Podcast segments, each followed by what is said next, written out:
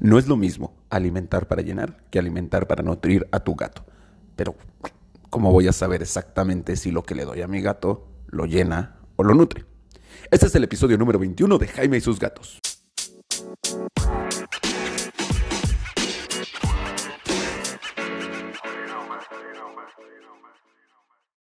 Hola, ¿qué tal? Yo soy Jaime, soy un cat lover, un amante de los gatos y comparto mi vida con cuatro maravillosos gatos. Y sí, al compartir la vida con tantos gatos, el mayor gasto es en la alimentación. Y si bien a lo largo de la convivencia que he tenido con ellos he ido cambiando de alimento, siempre he procurado buscar qué alimento le va a nutrir. Ya saben que, por ejemplo, hay un alimento morado que 8 de cada 10 gatos lo prefieren, que dicen que es malo y pues la verdad no tanto. Y hay otros que dicen que son buenísimos y la verdad tampoco tanto. Recuerda que ah, independientemente del tipo de alimento que le des, el estilo completo de vida es lo que va a definir si el alimento es genial o pésimo para tu gato, ¿no? Esto lo va a decidir tu veterinario. Ahora, ¿y por qué tu veterinario? Pues porque tu veterinario es el que conoce a tu gato, conoce sus necesidades, conoce su estilo de vida, conoce sus dolencias, su edad y todo, junto contigo, pero él es el experto, así que déjate guiar por tu veterinario, no te preocupes, yo estoy casi seguro que has de tener un veterinario muy honesto y honrado que no te va a recomendar un alimento solo por ganar dinero, sino un alimento que se acople a tu bolsillo y a los requisitos de tu gato, principalmente eso.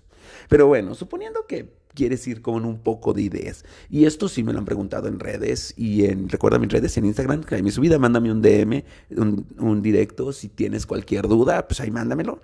Y este, y también en la veterinaria, aquí en Pets Medical Center en Juriquilla, Querétaro, llegan y nos preguntan, oye, le estoy dando a mi gato este alimento, que no es caro, ¿es bueno? Oye, es que fíjate que le compré un holístico y me salió carísimo, ¿es bueno? Bueno, Vamos a empezar por lo primero, lee la lista de ingredientes, que está en la parte, por lo general en la parte de atrás de tu eh, bolsa de alimento, y ahí los vas a encontrar listados en orden de cantidad que incluye. Bueno, a ver, pero vamos tantito para atrás. Es diferente ingrediente que nutriente, ¿sabes? O sea, si tu gato necesita proteínas, esos son los nutrientes. Y las proteínas vienen en la carne, ese es un ingrediente. ¿Bien? Dicho eso, ahora sí, empieza a leer la lista de ingredientes. Si lo primero que ves, o entre los primeros cinco, encuentras que luego, luego hay plantas, mm, probablemente no es la mejor alimentación para tu gato. Recuerda, ya te dije en el número 20, episodio número 20, te voy a dejar de, todas formas el link aquí en la descripción. Ahí ya te dijimos que los gatos son carnívoros estrictos. Sí, sí comen plantas, pero como fibra. Y para que pase, no debe de ser de lo principal en la alimentación de tu gato. Así que ya sea tu alimento húmedo o seco, si de lo primero que encuentres en las primeras cinco líneas son plantas o algo de origen vegetal, empieza a dudar un poco de él, ¿no? Bueno, ahora, lo primero que vas a leer es que viene carne. Oye, no, en el mío dice subproductos de carne de pollo, o subproductos de pescado, o subproductos de carne de res. ¿Cuál es la diferencia?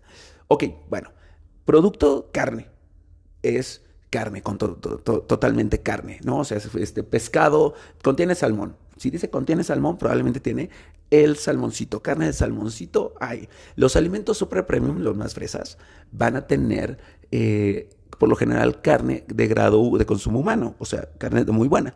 Pero si dice subproductos de salmón, quiere decir que tiene las vísceras, los huesos, los ojos, lo que la gente por lo general no se come, y no va a ser lo mejor. Así que busca idealmente que diga carne o salmón o pollo o harina de carne de pollo o harina de carne de salmón o harina de carne de, no sé, de res o de búfalo. Ya ves que están, hay varios tipos de carnes que están ahorita de moda. Esto casi siempre lo vas a encontrar en los alimentos premium o super premium. Para los alimentos eh, comerciales, busca, o sea, los premios super premium van a decir carne, los comerciales van a decir harina de carne, los buenos. Ya sabes, si dice harina de subproductos o subproductos de... Mm, no es de lo mejor. ¿Sale? Así que en los primeros cinco vas a darte una idea general de qué tan bueno o malo es el alimento. Siguiente parte, los nutrientes que debe tener. Si te aventaste el episodio número 20, ya te dije, te lo voy a dejar en la descripción, vas a ver que de lo primero que debe de tener es grasa y proteína de origen animal. Entre el 40% de grasa, 30% de proteína. Esto lo vas a ver en la lista de nutrientes. Ahí tú aviéntate ahora la lista de nutrientes y, ah, mira, tiene mucha proteína, tiene mucha grasa. Es bueno para mi gato, es uno de los mejores, ¿no? Y debe de contener taurina, ya sabes, si ni en los nutrientes ni en los ingredientes dice que tiene taurina, ojo, la taurina es fundamental para el gato, igual que las vitaminas y los hidratos de carbono. Y finalmente, por ahí vas a encontrar algo que dice ceniza. ¿Qué es la ceniza? Bueno, cuando quemas el alimento, cuando lo consumen, eh, eso es la cantidad de energía que se libera y debe de tener un 10% de ceniza más o menos, que es lo que debe de quedar del alimento cuando se libera toda su energía. Esto está relacionado fuertemente con los minerales que contiene, ¿vale? ok, ya sé, está un poco complicado este podcast porque estoy hablándote acerca de porcentajes y nutrientes y todo y además tienes que ver que para comparar dos alimentos tienes que verlos en su grado de humedad. Y además digestibilidad. ¿Cuánto de eso se va a convertir en energía y cuánto de eso se va a convertir en desecho? O sea, ¿cuánta popo van a hacer? Hmm, ¿Cómo le hago, Jaime? Bueno, pues mira, ya te dije, ve con tu veterinario, llévale el alimento o tómale una foto a las etiquetas de los alimentos que te llaman la atención y consúltalo con tu veterinario. Es más, si quieres, mándamelas por DM, así tal cual. Yo lo consulto con los veterinarios y te digo, ah, mira, este alimento sí es bueno para este tipo de gatos. O mira, este alimento es bueno para este tipo de gatos, por esto y esto y esto, ¿sale? Recuerda, lo básico, voltea el alimento y ve los cinco primeros ingredientes. Entre ellos tiene que haber harina de carne o carne de varios tipos. Algunos hidratos de carbono sí, pero no deben de ser de origen vegetal o principal en los ingredientes. Los hidratos de carbono ya te dijimos que son cereales y eso.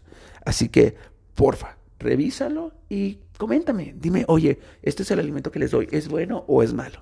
Cualquier alimento, recuerda, tiene que ir acompañado de ejercicio acorde a la edad y características de tu gato y consumo de agua el agua es vida para los gatos.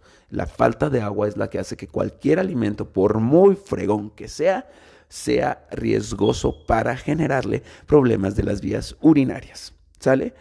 ¿Qué dudas tienes? Va, házmelas llegar y con gusto vamos a hablar acerca de ellos en otros episodios. Ah, ya sé, me preguntas, ¿premium? ¿Super premium? ¿Holístico? El próximo episodio te voy a hablar acerca de los alimentos holísticos para que veas qué ventajas tienen y si realmente son tan buenos como dicen ser. Dependerá de tu gato, dependerá de tu veterinario, dependerá de tu bolsillo. Bueno, gracias por escucharme. Este episodio estuvo un poco cortito, un poco complejo. Recuerda, los cinco primeros ingredientes tienen que cumplir con todos los nutrientes que te dije en el episodio 20 y estoy aquí para ayudarte a que tú y tu gato vivan juntos y felices por mucho, mucho tiempo. Nos vemos en el siguiente.